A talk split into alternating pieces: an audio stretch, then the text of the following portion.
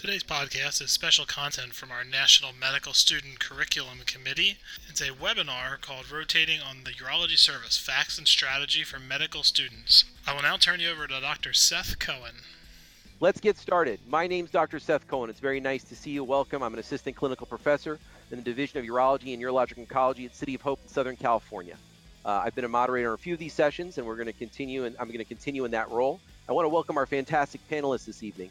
Our first panelist is Dr. Gina Badolato. She is an assistant professor of urology at Columbia. She's also the director of the urology medical student courses, and she's also uh, very much involved in academic urology. Our next panelist is Dr. Kathleen Kieran. Dr. Kieran is a pediatric urologist at Seattle Children's. She's an associate professor at the University of Washington and also very involved in academic urology. We're very fortunate this evening to have medical student panelists and recent urology matched applicants. Our uh, first is Kyle Zuniga. So Kyle is a fourth year medical student at Columbia. Um, he has just matched at UCLA. Yay. We're very happy for you, Kyle. Congratulations. Our next medical student is Vincent DeAndrea. I hope I said that right. DeAndrea, yep. fourth year medical student. That was it good? Okay. Um, he's a he's a, yep. a, fourth year medical. Thank. All right, Vince. Perfect. He's a fourth year medical student at the Zucker School of Medicine at Hofstra Northwell, and he is matched at Brigham and Women's. And once again, very happy for you. Congratulations. Okay, learning objectives this evening. We are going to strategize. Our objectives for you are to learn to strategize and prepare for upcoming urology sub-internships, discuss common urological consults and resources available to, to sub-interns, and describe common expectations for sub-interns and strategies to excel.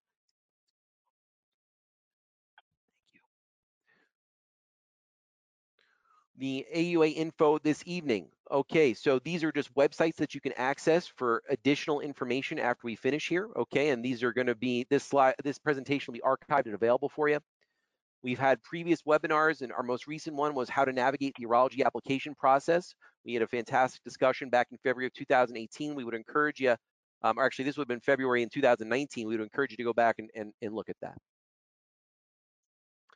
Okay, let's get right into it. Timeline for applying to sub internships. Okay, um, there are some things you need to keep in mind when you're thinking about that. Let's go. Let's go right to our medical students. Vince, what would you what would you say for people thinking about timeline applying for sub-Is?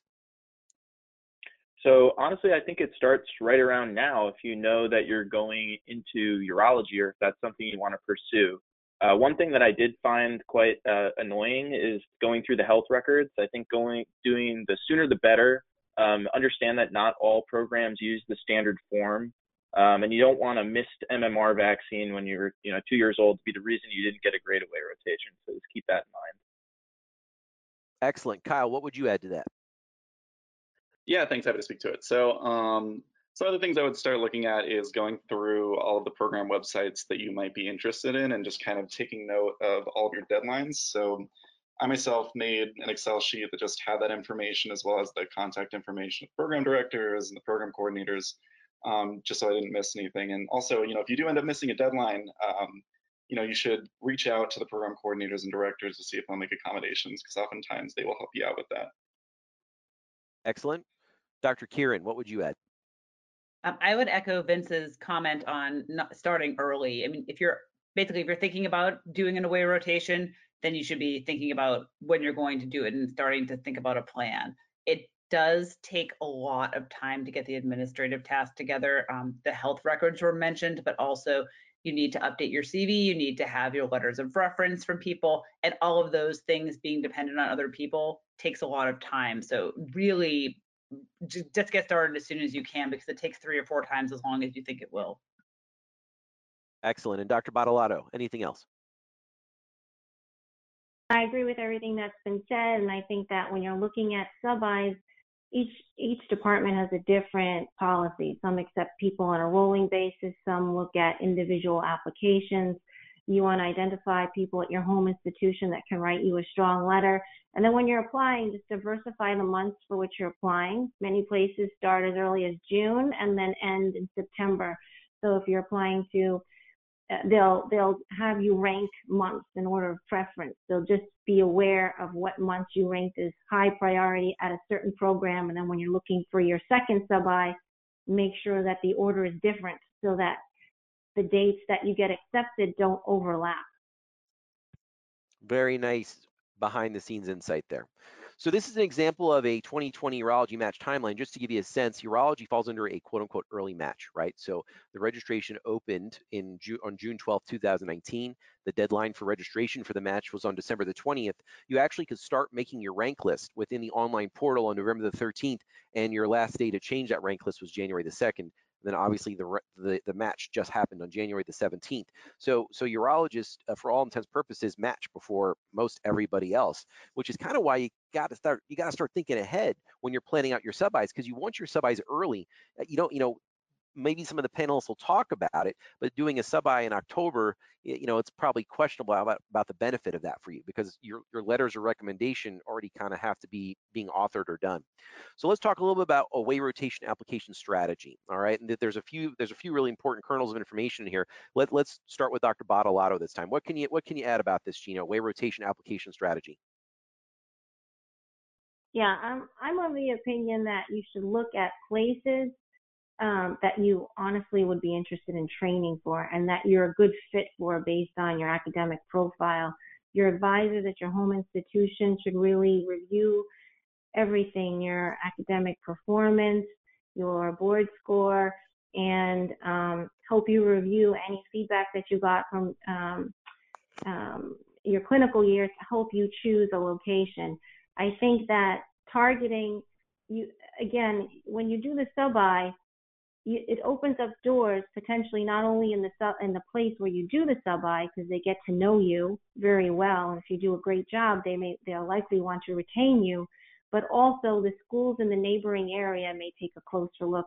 I know for at least the new york section when we see um, a student that has done other sub-Is in the new york area we consider them as potentially someone that would be interested in coming to our program especially if maybe they have no history of uh, prior training in New York. So keep in mind the geography too, and doing a sub-I in the areas and locations that you're very interested in. Excellent. Okay, Kyle, what would you add to this? Uh, yeah, I, I, agree with everything that uh, Dr. Badolato said. I think um, strategizing your geography is super important because programs definitely look at that. Um, if you've never been to a place before, never lived in a place before, um, it's really, and if you want to go there for residency, it's really important to, you know, reach out to those programs and do sub-Is there. Um, I would say in terms of reputation, I mean, if you consider yourself not the most competitive applicant, I would still say in terms of sub-Is, because they take more sub-Is than they do residents, obviously, I'd say shoot for the moon. Um, because worst thing that can happen is that you make connections at the program, they maybe develop an interest in you, and um, you get a letter of recommendation from a strong faculty member. Um, and then the other thing I like to emphasize is timing. Um, I think if you are really interested in a program, um, it's better to do the sub-I later than earlier. I mean, if you think about the programs are making their match lists in December, um, if you do a rotation in June, that's very different in terms of their memory of you than if you did a rotation in September or August.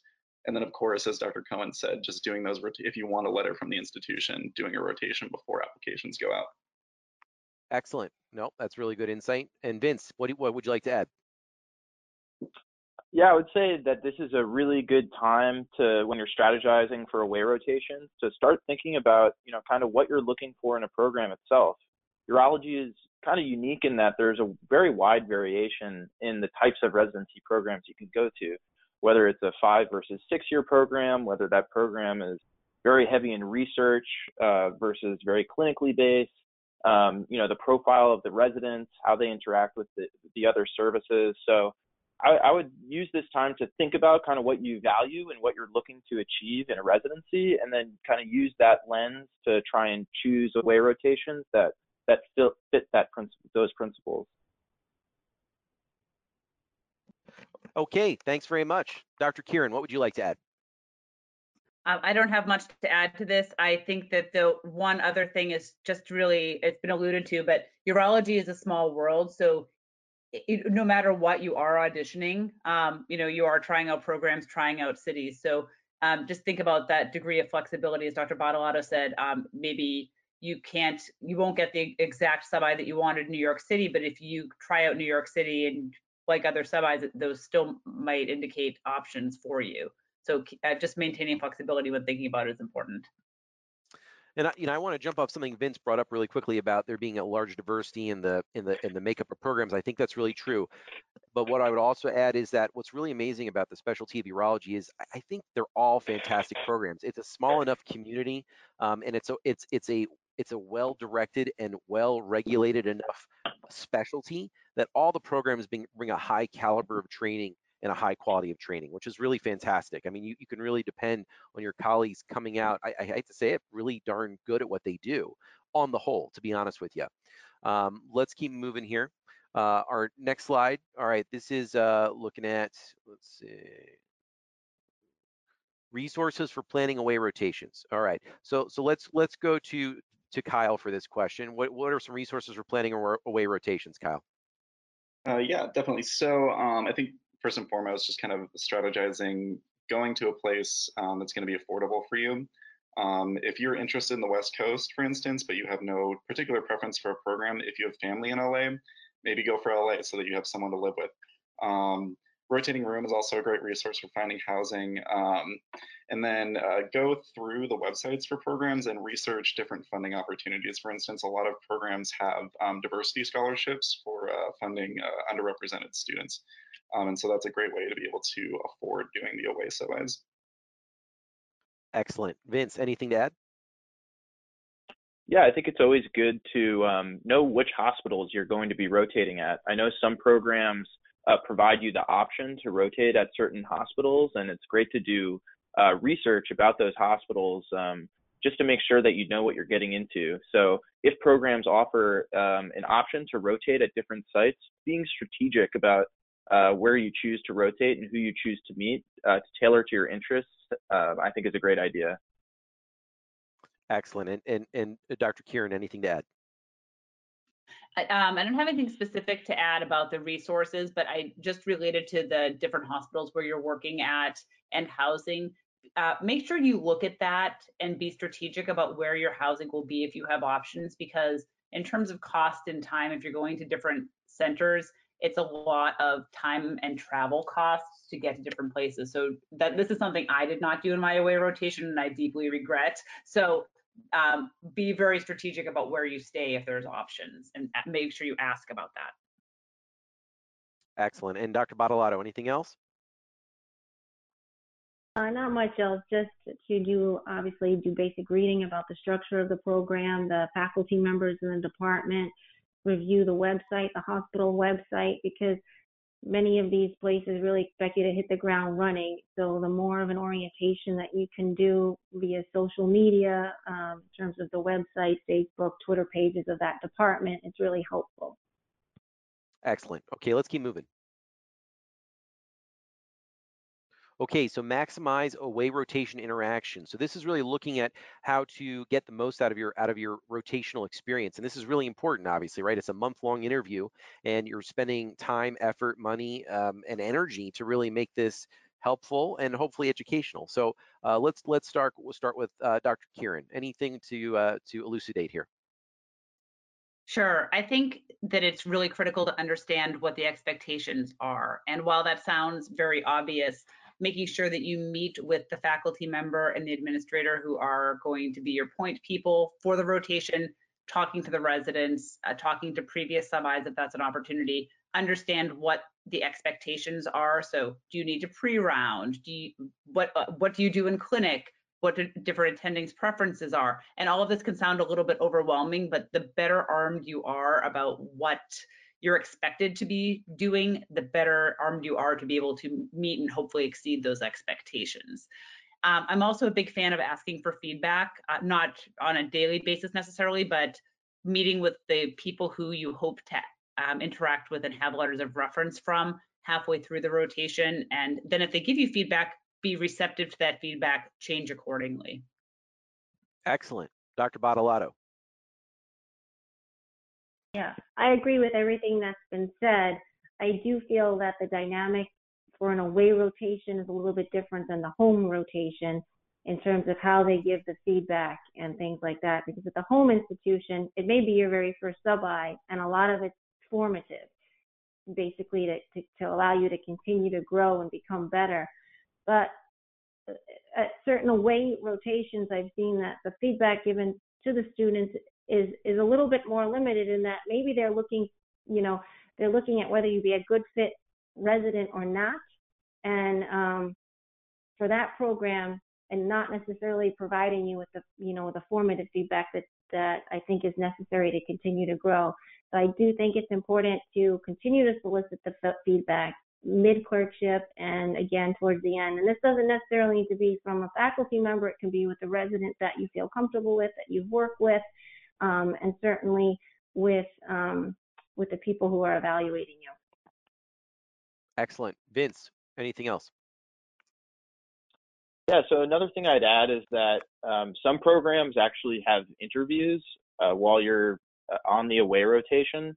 So while it might seem a little bit early to think about this, probably six months in advance, it, it is something to think about uh, when you're going to your sub sub internship. Um, so start thinking about questions. Why am I interested in, in this program?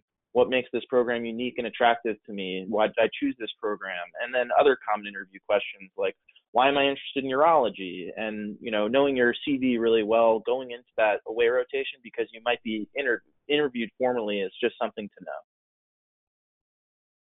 Fantastic, Kyle. Anything else? Uh, no, it was all great. Um, I guess the only other small thing I could add, kind of going off of what Dr. Kieran says, setting up expectations for the faculty. So letting them know, you know, I'm coming here, I'm planning on asking you for a letter of recommendation so that they can kind of have closer eyes on you and your clinical acumen. Um, and essentially like letting them know what you're interested in, like if you're interested in working at a community hospital or with like low resource communities so that they can put you at that type of hospital, or if you're interested in going into endourology, so you work more with the stone guys, stuff like that.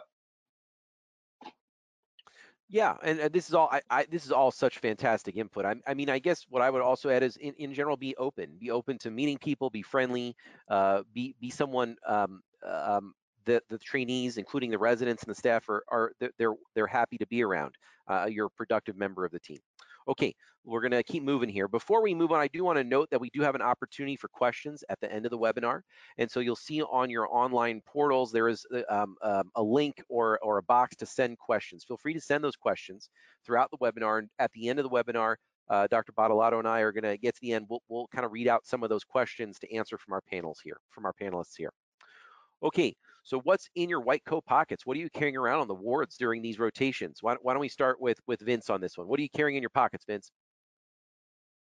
Uh, so I always found dressing changes and lube to be the most helpful. I don't think I don't think you're going to be carrying you know Foleys around with you unless you're instructed by by a resident or a member of your team. But definitely have lube on you, especially if you're an outpatient clinic um, and dressing changes when you're doing rounds with the team in the morning. Uh, both are invaluable things to have. Very, very nice answer, Kyle. What, what, what do you have in your pockets walking around the wards? Um, yeah, it's just going off that. Um, same like you know, gauze, tegaderm, paper tape, suture removal kit, alcohol swabs, stuff for Foley management like Foley caps, uh, lubricant, saline flushes, um, and then kind of be sure on rounds to be listening to uh, essentially like the tasks that need to be done for the day, or if you know like uh, the like post surgical management algorithms for patients, so that you know kind of what is going to need to be done on rounds. You know, if a patient had a JP drain placed in the surgery the day before, like the few days before, and that needs to be taken out, be sure to have supplies ready to take those out, things like that. And then, you know, your standard pocket guides. You know, everyone loves their Widers, um, and then other like you know references for consults and stuff like that. That's exactly, and, and your point about um, expecting and anticipating patient care can really set you apart. That's 100% accurate. Okay, let's move on to the next next slide. So how can I be helpful on rounds? This is this is always, you know, you, you think you learn this as a third year medical student, and then you get to a, um, a, a, a, urology rotation, which isn't exactly like medicine or perhaps exactly like general surgery, and you're kind of still left asking the same question. So why don't we start with Dr. Badolato? Dr. Badolato, what, what would you say is how uh, um, someone can be helpful on rounds? I think knowing your patient very well is key. Um, so basically, I think pre-rounding is really helpful to visit all your patients, um, hear from them what occurred overnight, be present during sign out when the night resident sign or the person on call covering the night signs out to the daytime person so you're aware of all the events. Um, I think this comment about making the list is important. A lot of times when uh, residents are coming into round, not all the vitals or outputs are up to date. So if you can go and get that information directly from the nurse or the staff taking care of that patient so that the information is as accurate as possible um, when it's presented is really helpful. Um, seeing consults, I think that this is helpful in, in that your consult note may not be perfect, but I think going and doing the initial triage when, when a patient, when, uh, when the service has a consult and starting the note and coming up with a tentative plan, both for consults and for inpatients, is really what impresses me most. That they're able to gather the information to interpret it and actually come up with an accurate plan based on that. So I think that that's a higher level of uh, presentation when the plan is accurate. Excellent. Dr. Kieran, what would you add? Um, I would echo the need to pre-round and to personally talk to the patients, but also the nurses and anybody who is taking care of them overnight. Um, you know, we talked a little bit about people in the department or the division where you're rotating, but um, nurses, advanced practice providers, those are also, a, you're going to interact with the, these people on a daily basis. And so th these people can make you look like a star or they can sink your, uh, your rotation. So they're a great way to get your primary information. The other thing that I love when anybody does is look at the um, medication administration record, the MAR, and not just what a patient is supposed to be getting, but what they actually got. You would be amazed how many times um, you can look so smart because you realize that somebody got the wrong medication or they have a medication that should be there that isn't there. Really being aware of what's going on with your patient, not just what should be happening, will make you really stand out. Okay, no, that's fantastic. Kyle, what would you add to this? Um, yeah, and so I think Dr. Badolato and Dr. Kieran touched on like the major points that you really want to focus on. Because you know, as a sub-I, as a higher expectation, you need to be like an, a, a, member of the team that's like operating like an intern and a member of the team. So um, another thing that you know can help you stand out and shine a little bit more is um, beyond the patients that you're following, just listen to the plans for all of the patients that are on the service and identify things that you, you know, as a medical student can do. So if a patient needs to go for CT that day, you know, you can call down to radiology and make sure that they're going in the morning so that that gets done early. Um, if a patient's getting discharged, volunteer to write that discharge summary. Um, if a service needs to be consulted, volunteer to make the phone call or send the page. Just small things that like that that take some of the floor work burden off of the uh, junior residents uh, can make a huge difference and really leave an impact such such such high yield points there. And Vince, anything else before we move on? Yeah, these are all great points, um, and I think we have great guidelines here. But the only thing I'd add is just to make sure not to overstep your bounds. You know, don't don't pull a Foley or a drain without explicit permission.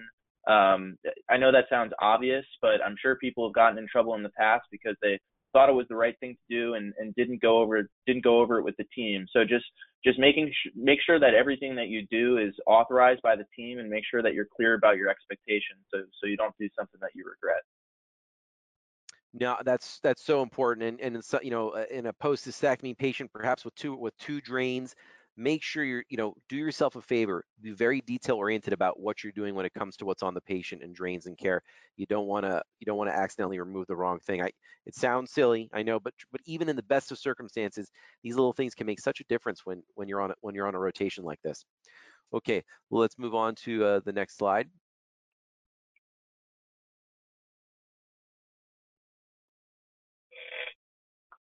High yield topics for away rotations. Okay, so so why don't why don't we start with uh, Dr. Badolato? So what do you think are some high yield topics for away rotations, Dr. Badolato?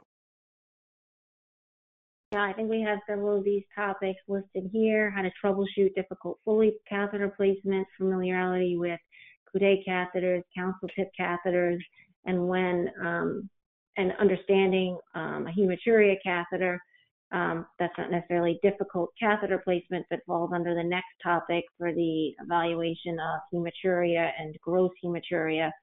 Um, first line uh, evaluation for renal colic and the differential diagnosis for scrotal pain as listed are really all important. And I think that the AUA core curriculum does a really good job of outlining the basics for each of these topics and can provide a great foundation to for further reading as Kyle mentioned, through readers um, or other resources about um, really the key aspects of management for these conditions. These are really for uh, floor management and ER management and consult management. Um, but we'll discuss a little bit more some, some resources for the main operating room would, would obviously be more familiarity with the with anatomy, reviewing your netters, and maybe Hinman, Hinman's Atlas of Surgery, so basic understanding of uh, surgical steps. Excellent. And then, and then, Dr. Kieran, what would you add to this as far as any, any, or any, or would you add anything for this discussion, high yield topics? Oh, the only thing I would add as a pediatric urologist is embryology. Kind of, oh, goes, of course. goes along with the anatomy. And um, obviously, you won't necessarily be discussing this on rounds, but um, obviously, many problems are congenital. So just make sure you have a, an understanding. That's a, that's an excellent point. And then Kyle Vince, anything here before we move on? We're good. Obviously, I'm sorry. Go ahead. Oh no, just saying they they touched on really great points. I think the biggest thing for this is to um, utilize materials that are really concise. So like the I use the uh, AUA core curriculum a lot. It gives a bulleted list. Um, actually, within within each major uh, chief complaint, it has a bulleted list of different things to consider. And so, like if you have an iPad or something, it's a great thing to just pull up in the elevator on your way down to the console, um, and just really finding uh, concise uh, material for uh, uh, these consults. It's great. Yeah, and might add, we're referencing the core curriculum for medical students, not the resident core curriculum for medical students, which is um, freely available and actually you can uh, use it through a, a, downloadable app for your phone. So it, it you, everyone should have, you know, have this at their fingertips. Exactly, exactly, and I I, I want to echo that and completely agree with it. Okay, we're going to move on to the, uh, the the next slide. How do I shine in the OR? Oh man, such such an important discussion. Why don't we start with Dr. Kieran? What are the tips for how do you shine in the operating room? Okay, um, so I, I, think I have two big tips. Um, the first one is really know why this patient is having this surgery with the surgeon right now. So that will tell you a great deal about um, the pathophysiology and also the other considerations that go into the surgical and medical decision making. Um, so be very clear about you understand the pathophysiology, but also why this patient is here. Um, why are they in an academic center versus a community center uh, or a surgical center? Um, all, all, of those things are really important. The other thing, and I, I can't emphasize this enough, um, Vince had alluded to this earlier, don't overstep your bounds. Um, I don't want to sound make it sound very negative, but be sure you're interested and engaged, but don't cut a suture, don't cut anything, don't do anything unless you're asked to, and directed to do so. That is, um, I, I've unfortunately seen that happen to people over the years, and that's a, a great way to unfortunately make a negative impression. Total, yep, totally true. And Dr. Badolato, anything to add here about shining in the OR? Um, I think that you know, being aware of the environment and when it's appropriate to ask a question or to engage in conversation versus when it's appropriate not to speak is is kind of um, something that you you learn along the way, but it's very important because you want the surgeon to make, be able to maintain their focus um, at certain key portions of the procedure. I think that students feel like a pressure that they need to ask a question at some point to show that they know their stuff and that they're engaged. But sometimes you show your knowledge in other ways, like knowing, you know, how to retract, how to, you know, how to expose an area if you're doing something like that, or just being able to answer the questions, or being able, when the surgery is over, to ask really uh, smart questions about the patient's post-op care. So it, you, you know, um, just walking in with knowledge uh, about the the, the patient specifically and the nature of the surgery itself, you're equipped to handle anything that may come your way. Fantastic. Kyle, how, how do they shine in the OR? Yeah, um, so kind of going off of what uh, Dr. Kieran was talking about, I think as a medical student, I remember it was very, very difficult to find a healthy balance between being an ambitious go getter and kind of knowing what boundaries uh, need to not be crossed. And so the best way to go about solving that problem is to just be really communicative about what you are doing or about to do. Um, and so in the OR, you know, know the case, uh, prepare, like watch videos, like read Medscape, read Hinman's if you got it, um, and then pay really attention, close attention to what's going on in the surgery, and try to imagine, you know, if you were the surgeon, what would you need someone to do that would make it helpful? And so if you see them pull out sutures, you know, ask for scissors. Don't cut until they show it to you, but ask for scissors and have it ready in your hand to show that you're ready to go. Um, if the visual field's small, ask for a retractor. Don't go shoving things in. You know, let them know what you're doing if you're going to do that, but just be ready. If there's a lot of bleeding, ask for gauze, ask to grab suction, stuff like that. Um, and then there are some basic expectations in terms of surgical skills that a lot of sub should have. So some stitches to practice are like very like simple closures, port closures, stuff like that. So simple interrupted sutures, horizontal mattress, subcuticular sutures, and all all stuff you can learn how to do through like YouTube videos and stuff. Very good. Vince, what else? Yeah, all excellent points. Uh, the only thing that I would, I, I was really nervous about um, shining technically in the in the operating room, and I quickly realized that if you know your fundamentals, your basic two-hand ties, right-handed and left-handed, that that's really just enough to to shine in the operating room. Um, another point is, I think, just always be friendly and helpful to the staff in the operating room uh, because you're you're always being watched, and I think a negative interaction uh, with the staff, especially in the operating room, can really be looked at negatively. Um, but by and large, and this is something that's really fun about urology, is that the operating room is really fun.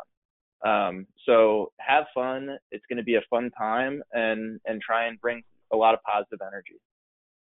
Oh, I love that. That's a great. That's a great point. Okay, let's keep moving.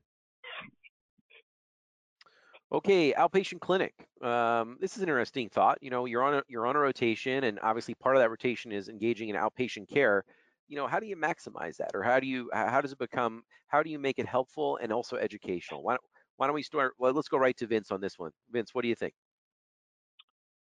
Well, I think as a, as a medical student, we all want to be in the operating room, but I think keeping in mind that this is some of the best face time that you'll get with the program leadership and attendings um, who are important in decision making uh, is something that's re- really important. Um, and it's an opportunity uh, for you to shine and show your knowledge, you know, without the mask on.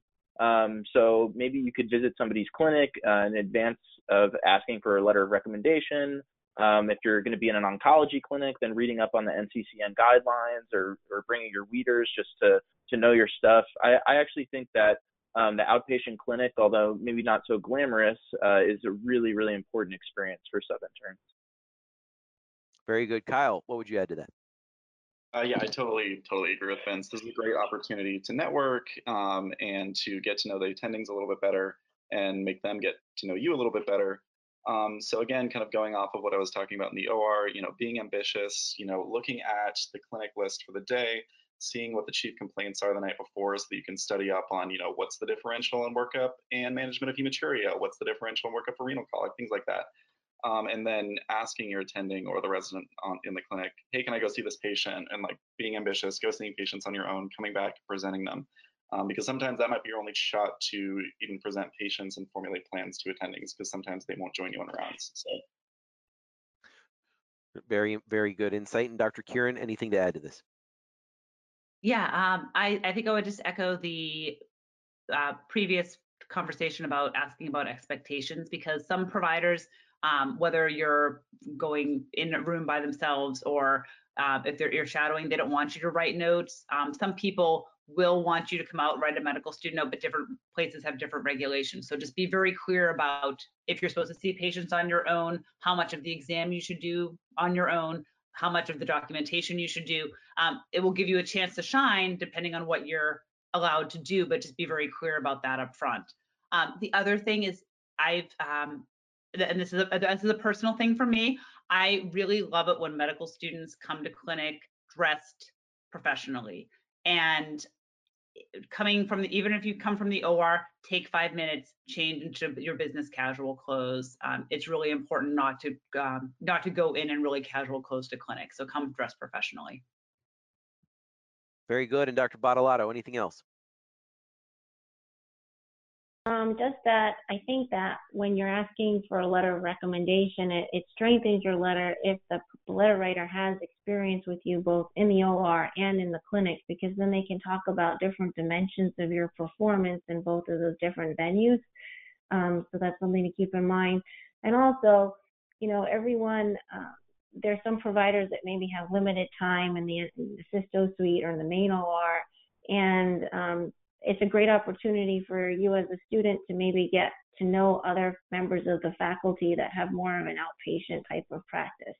They're doing urodynamics or vasectomies or what have you in the office. So um, I think that it's you know it's a great opportunity to get get to know other faculty and also familiarize yourself with many of the office-based procedures that we do commonly in urology. So true. And you know what? You know what? In my experience, what's been great is you know having people in clinic that are facile with the EHR. And and and granted, when you rotate at a at a system, you may be learning the EHR at the set at the same time. that You may not be used to Epic or Cerner or Meditech or or whatever you know gadget gizmos is out there. But you know, you'd be surprised if you become facile with that EHR and you've got some smart phrases and dot phrases and everything else. You you can become a very helpful member of that outpatient clinic very quickly um, and, and people recognize that. And so that that's also just some information. Okay, we're going to move on to the uh, our next discussion, preparing for grand rounds presentations. Um, okay, uh, Kyle, what was your experience with this, preparing for grand rounds presentations? Yeah, so these are an excellent opportunity to kind of demonstrate what you know to typically most of the faculty at the program. Um, so it is a really important, you know, eight to 10 minutes of your life. Um, I would say for these, stick with a topic that you're comfortable and confident in. Um, if you've done research, you should present on that topic or on that research or on your publications. Um, also, if the topic is something controversial, um, like, for example, like new imaging modalities for prostate cancer screening, um, research the different sides of the argument and prepare for audience questions um, so that you can provide intelligent answers when people uh, try to grill you. And then don't try to do too much. Uh, pick a focused topic, especially if you only have, you know, eight to 10 minutes for your presentation. Um, so something like pain management after cystectomy is way too broad, but doing something like uh, reducing opioid use with ERAS protocols after cystectomy um, is a much more focused and manageable topic. And then, of course, workshop your presentation with um, your residents. Excellent. Vince, anything to add? Yeah, I'd say uh, start thinking about grand rounds early and often. Um, you know, my I my topics morphed kind of over the course of three weeks when I was on my way rotations. Um, I agree with Kyle. Don't try not to go off the beaten path too much, um, and always run your ideas by the by residents and attendings who you think will be uh, good critics. Um, and then finally, practice, practice, practice. Um, I can't stress that enough enough, not just going through your slides and knowing the content, but standing up in front of a mirror and going through exactly how long you want to spend on each each slide. You don't want to drone on and on. You want to be very constrained to your time limit, so make sure to practice. Very good. We're going to move on to the next uh, next slide, unless Dr. Badolato or Dr. Kieran have any um, anything they want to add significantly. Okay, professionalism. So this is a very important topic. Let, let, let's start with Dr. Badolato. What, what can you give, what insight can you give regarding guidance on professionalism on rotations, Dr. Badolato? Um, I think number one is um, to look at your co-sub interns as, you know, as your friends, as people that are going to help you, that are going to make you shine, and not as your competitors. I think that when I when I see that there's an unhealthy dynamic between the sub-Is, it concerns me because it, it tells me a little bit about how they interact with others and how they may interact with, with the residents. And I think that I'm very impressed when I see a group of sub-interns that not only get along with our residents, but get along with one another and respect one another and want to cultivate that culture.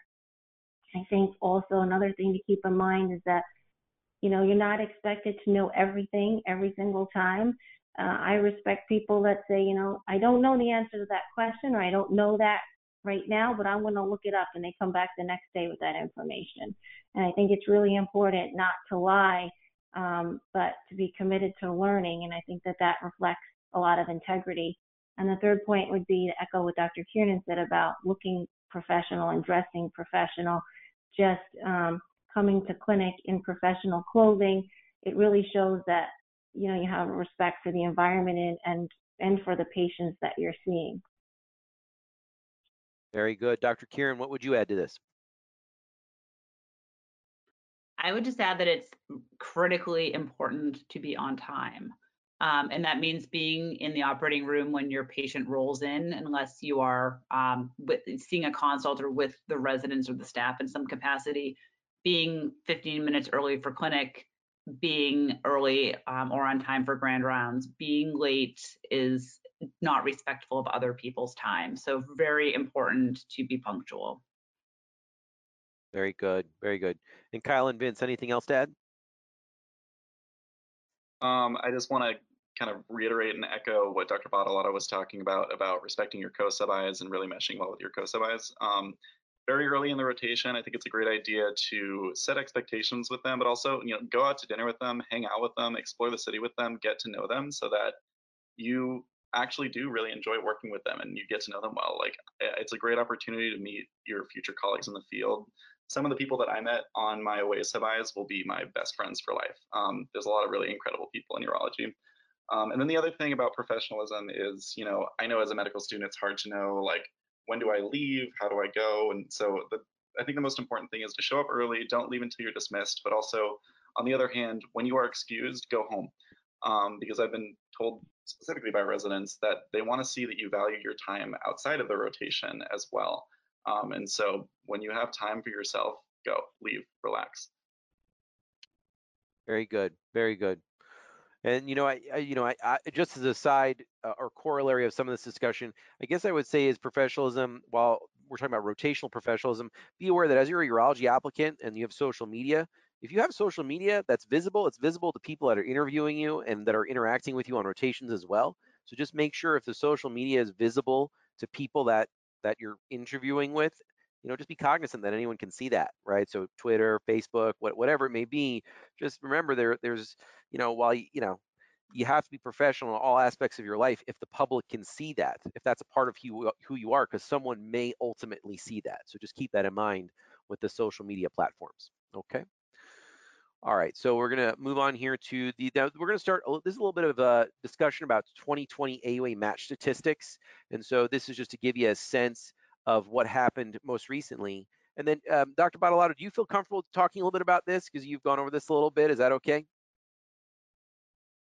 Yeah, sure. Um, you can see that these date back from 2013 um, to most recently 2020 from 2013 to 2019, it was interesting because the number of registrations actually decreased and the number of available positions actually increased. And that led to one of the highest match rates for U.S. seniors that we've ever seen last year. I think it was about 91%. This year, um, we saw a slight change. Um, the match rate decreased, decreased slightly for U.S um, seniors down to 83%. So whether this is an outlier or the beginning of a trend, a new change in the match rate remains to be seen. Um, we don't know exactly what it, um, what was the reason the match rate has had skyrocketed at least from 2013 to 2019.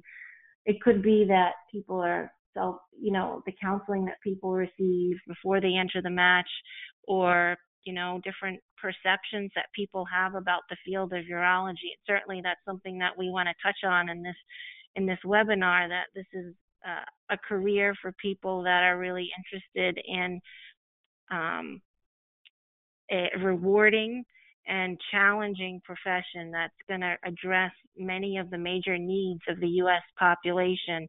Um, and um, it's something that we're incredibly excited about.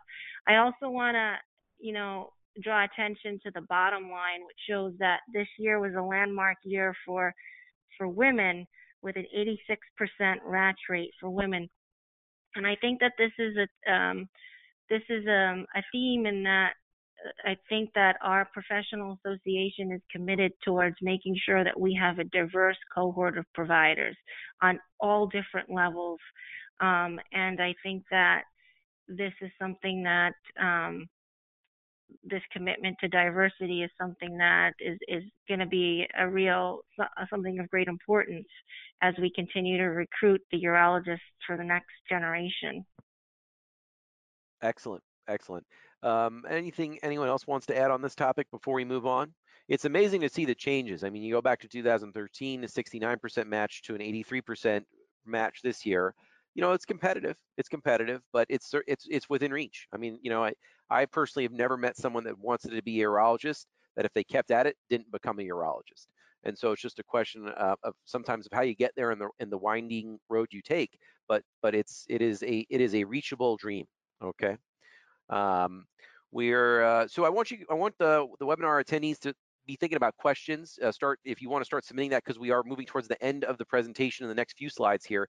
Uh, we will try to keep the we will we will we will keep the questions anonymous. So we're not going to announce your name. So feel free to ask questions that perhaps you you know don't worry about who else is going to find out if you're asking that question because we're not going to announce your name to the people that are on the webinar. Okay, let's move on to uh, the next slide here. So this is really uh, a demonstration of what's on the AUA website. So this is the medical student education curriculum, um, which exists as a service to you, the medical students, on the AUA website. And much of this is there is no firewall. This completely this can be completely accessed for the most part by anyone who like to go to the website and find it. Um, there's also an app that can be downloaded for medical students as well. Um, and there's even some some some podcasts as well that could be downloaded potentially too. Now there is there is some quote unquote core content or links within the medical student curriculum to content that is under the AUA core curriculum, which is kind of like for the residents and and and practicing urologists. But to be honest, you get that too for free if you become a member of the AUA. Uh, you know, if you become a member of the American Urological Association. And what does it cost to become a medical student member of the American Urological Association? Nothing, zero. Just sign up. So it's it is really a lot of reasons to access this this essentially free curricular education. It's something we do for for you to excite you about urology. So there is uh, Twitter is something that has become beloved by many urologists. Um, we our community has found it an excellent way to share information and share share research and share um, conference presentations. And so the American Urologic Association is certainly on Twitter, and there's hashtags that are all around that maybe some of you have seen on the in the Twitter sphere. For instance, we have the AUA meeting coming up in 2020 in Washington D.C. The hashtag for that's going to be AUA 20, just like the hashtag for the match was hashtag AUA match. And in general, Twitter is a really wonderful uh, platform to connect and interact with people in urology, interested in urology, and so I, I personally have found it um, a great way to even keep up on journals and articles. Um, anything that any of the panelists would like to add to this? Is there anything that uh, any insight into social media and urology that that that that we that we should relate? Okay, we will move on. Yeah. Oh, it's me. I think it's important, yes, to be cautious about what you post on social media, but I do still think that it is a great resource to learn more about a program. They, they really, I think, a lot of the most current events, the accomplishments of the faculty, the residents, you know, papers, things like that, opportunities in the department are really being advertised a lot through Twitter, Facebook, and things like that. And I have noticed that applicants are on Twitter and using it in a respectful way to, you know, talk about their papers or to support other applicants or support their, you know, people that they've worked with. And it can be it can be a wonderful, powerful tool if it's used correctly. that's very thanks for highlighting that. That's so true. Very true. And so this is this slide talks about what we just mentioned. We have our national meeting coming up in Washington D.C. Uh, in May. Um, a fantastic opportunity to come learn about urology, network, meet people from various backgrounds. As a medical student, we as our as the committee the Medical Student Education Committee made a recognition a while ago that we perhaps needed to make the AUA meeting more medical student approachable. And so what we've done is we're actually working on a medical student tract where we actually make recommendations for medical students of uh, different presentations and, and, and topics that really may be most helpful or pertinent for you. And we also uh, have a mixer and we're actually gonna have a panelist discussion this year at the AUA as well, specifically for medical students attending the AUA. So we're very excited about this. There's more to come on it and we really hope to keep it going in years to come. But certainly feel free to keep your eyes open for that because it will be a part of the meeting as well. Of course, as I kind of alluded to, there's many reasons to be a medical student member of the AUA. We're not going to go through this. We're going to move right past it actually, but I want to highlight for you, membership is free. Come on, it's free and you get access to, uh, to, to some of these really great educational platforms. We're going to open it up now for audience questions, okay? And so I, I see a lot of questions coming through. We're not going to be able to answer all of the questions, but we will make we will do our best to answer a lot of them, okay? And so I so I'm going to start pulling up uh, uh, some of these questions here. Okay, uh, we have a question that's coming in. This was specifically directed towards Kyle. All right. So, uh, Kyle, they want to know specifically what was the name of that book that everybody carries around in their pocket that you had mentioned, Wieder's. Could you could you give a little more information about that? Oh yeah, sorry, we kind of blew past that. Um, that is the uh, uh, everyone just calls it Wieder's. Uh, it's the Pocket Guide to Urology. Um, it's a purple book um, that essentially kind of has a very like concise breakdown of many of the different aspects of uh, functioning clinically on urology service. Um, it's by Jeff Wieder, um, and I believe it's only available on his website. And so you'll just have to you know Google Pocket Guide to Urology by Jeff Wieder. That's W-I-E-D-E-R, um, and uh, you can order the book online. Great, excellent. Dr. Badolato, any questions you want to pick out here to, to answer? I just saw a question here. If you have a significant other participating in the match, how do you address a couples match process? Um, I do think that I'm assuming that the counterpart is also not participating in the urology match. So one person's participating in the urology match and the other is in the national um, residency matching program, which is at a later date. This is always a really tricky situation um, because you will have your match result as a urologist before potentially your partner has their match result. Um, and I think it, it requires advisors at both institutions to look at both of the parties' um, applications and usually targeting cities that are bigger with many programs in that area is something that's valuable um, so that there's more of a range of programs. It also depends on how um, how big the field that the other person is applying in. So there's a lot that goes into this process, and I think it's important to engage, you know, engage your advisors for both parties participating at, at at whatever at both schools or about at that same school, whatever the case may be. Excellent. We've got another question. I can also. Should, oh, please go ahead. Yeah. No, I, I can speak as someone who has just gone through this process with a significant other who is uh, applying into another subspecialty in medicine, and I will just I will acknowledge that it's very difficult and that there you know i don't think that there's anything wrong with acknowledging that you plan to go through this uh, with a significant other or a partner or a spouse whoever it may be um, as early as on your away rotations you know if you have an exit interview with with an away rotation um, feel free to say something like you know my partner and i are both targeting this institution and i had program directors who were very receptive to that um, and even helped you know, contact programs um, to, you know, help my significant other out. So, you know, be, being candid with programs, I think there's an advantage to that instead of, you know, just being completely sweeping it under the rug. Excellent. Thanks. Thanks for thanks for sharing that. Okay, we've got another question of how should we best navigate applying to different programs with different application opening dates deadlines? Um, is there someone that can provide input for that? I guess this is maybe referring to sub-Is. I'm, I'm, I'm trying to get a little more sense of that because yeah, hypo- it's, it's yeah, I, I think you're right, Seth, applying for visiting sub-Is. Um, and that's very tricky because um, the dates of the sub-Is may not align perfectly within one month. Um, and so there may be overlapping weeks. And then also the dates are completely different. Um, so there's sometimes the programs accept people later and there's a lack of security in terms of knowing where you stand with a particular program. And by the time that that result comes out maybe the time to apply for another program may have elapsed. So it's really tricky and i won't lie it's a source of anxiety for me and for the students that i work with and during the process because you can't the dates don't perfectly align i would say that it's acceptable to to apply to multiple places um, you know, for a given month or for different months during the, the sub the visiting sub-I period. So remember, you can apply for places as early as June and as late as September. Um, and so trying to work with different places during those months, different permutations of months for different places, I think is helpful. I defer to Kyle and Vincent to add to that. Anything to add, fellas, before we move on?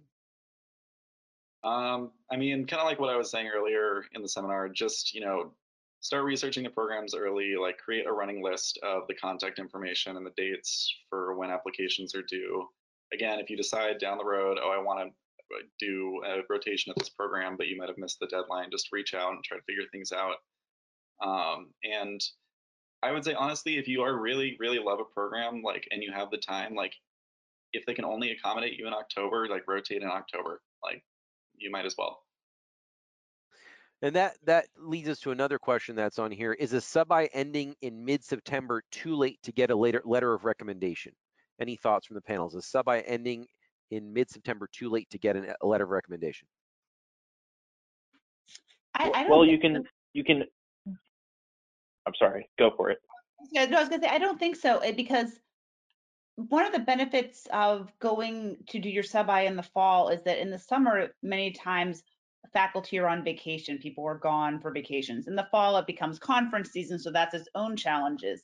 But if you come in at that point, if you're upfront about your interest in the program, your intent to seek a letter of reference from them, then I think that at least at our program, we're very open to having people come at, at that time of year. I don't think it's necessarily going to be a detriment. Very good. We're, I know it's I know it's six to nine o'clock. I'm sorry. Go ahead. Who's that? No, the only other thing I'll add to that is remember that you can update your application even after you submit it. So you you know you can you can submit three letters up front and then and then add a fourth. Um, so I don't I don't think it's too late at all to get a letter of recommendation in mid-September, for example. Very good.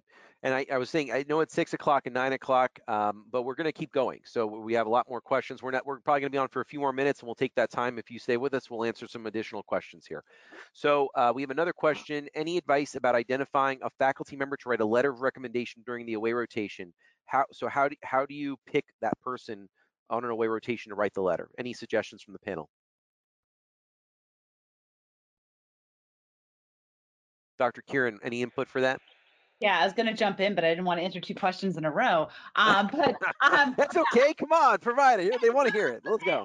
so I, I would say that number one, make sure that you have a good rapport and adequate time with that faculty member. So as a faculty member writing a letter of reference, you want to be able to speak about your experience with the student. Um, to earlier points, you want to be able to say that I worked with the student in the clinic on consults, in, uh, when we went down to the emergency room, when we were in the OR. And so somebody that you spent half a day with, unless it was a very intense half a day, probably isn't the right choice to letter, write a letter of reference. Um, I would try really try to be strategic about who you ask. So for example, if somebody came to rotate at the University of Washington, they'd say, you know, I'm going to spend a couple of weeks at Seattle Children's. Whom who will I be working with? Who's going to be there? Who's not going to be there? Maybe I'll ask Dr. Kieran for a letter of reference. How can I make sure that I spend adequate time with her, two or three days, so that she can know me well and write a, an informed letter. Very good. Yeah, I Very will good. also add that at certain places, traditionally a certain person writes the letter. And so um, it's good to know the culture in that department, who usually writes the letter. Um, and um, maybe, you know, that person may be the person that's evaluating you as well. Um, and so I would, again, speak with your advisors um, about who best to ask the letter from, or even, you know, residents that you know and trust who usually sponsors the letters of recommendation from a particular institution because it may be designated to somebody. I do have another question that I see up here. Sure. People want to know about step two. Is it important to take step two early on? What does the panel think about that question? Uh, so we have a little bit of data on this um, that I've seen. I think, I think it, it, So not everybody takes step two in advance of their applications. I would say uh, probably around 50% of people end up taking step, step two sometime after their their applications are submitted. Now you have to understand some programs actually require um, step two. Uh, it's a it's a small number of programs, but if you are interested in any of those programs, obviously step two would be a requirement there.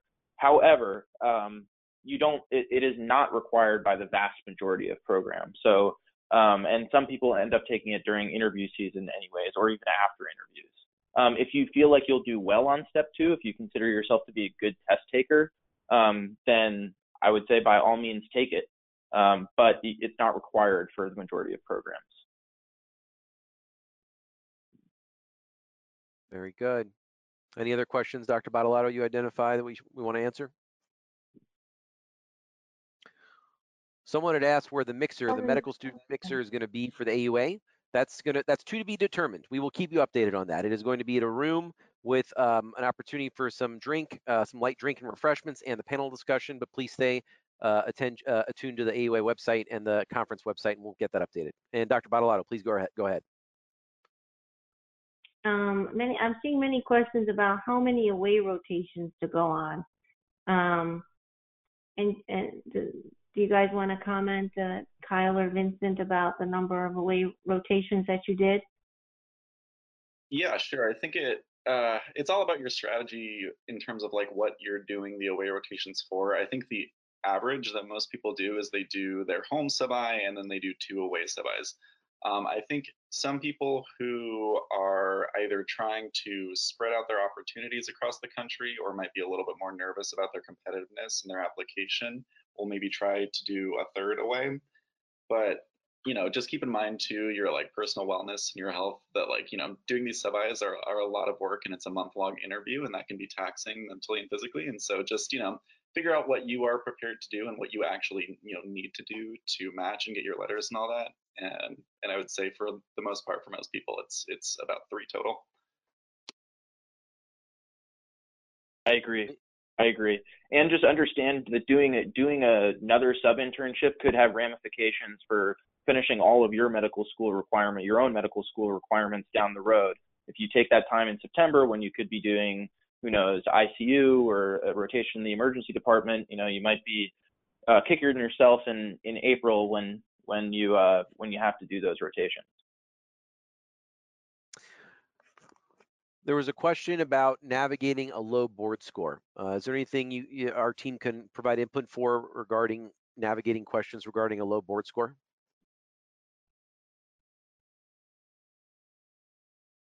I think that that's that's tricky, and and uh, actually, this is something that's an area of active debate and discussion in our community about how we should emphasis, how much emphasis should really be on the board score, because really many studies have, uh, you know, retrospective studies really haven't shown that it's really predictive of anyone's ability to be a resident um, in terms of the score correlating directly with that.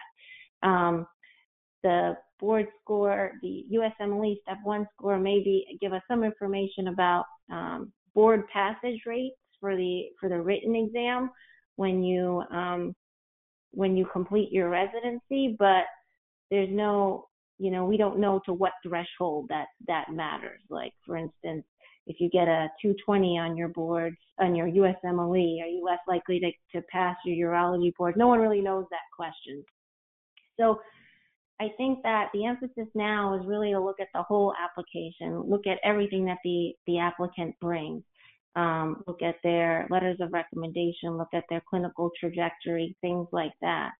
I do think that in many institutions still the, the low low board score may hurt with interviews just because some programs use a, a board score cutoff to see which which which applications they're going to evaluate and sift through.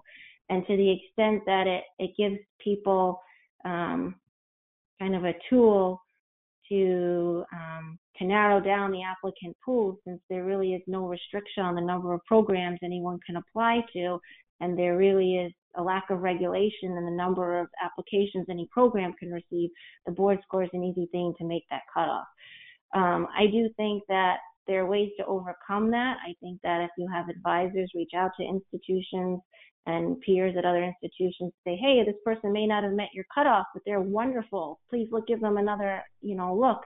Or if you didn't do well on step one, you make it a point to take your step two early and you do better on that exam. These are all ways to kind of redeem the low board score, but I don't think that it's the end all or be all. It, it just makes it a little bit more of an upward climb um, in some respects if you don't if you have a bad day. But it's not going to discount everything else that you bring to the table and everything that you worked very hard for during medical school. Great. That's that's a superb answer. We're gonna we're gonna try to get to a couple more questions here and then bring it to a close. Um, one question asked for choosing a ways. What would you consider the most important to, op- to quote unquote open up areas geographically for interviews? I'm presuming West Coast, East Coast.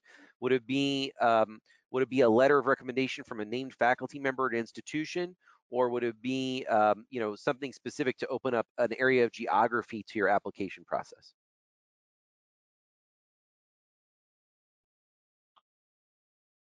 it, it's a really good question, um, and I think a lot of applicants struggle with that question. You know, if if you really want to be on the West Coast, um, I one thing I'll say is that keep in mind that you can tailor your personal statement to each and every school that you applied to, and I did this for a couple of schools that you know really were really at the top of my list of you know places where I wanted to interview. So when you do actually send in that personal statement, um, if you have a particular reason that you want to be on the West Coast, say, and you have no connection on paper to the West Coast, you know, it might be worth writing a couple sentences at the end of your personal statement to say, by the way, or you know, acknowledging that maybe you don't have a connect, an obvious connection to the West Coast, but that that's somewhere that you really want to be for family reasons, personal reasons, because you really have an interest in the program.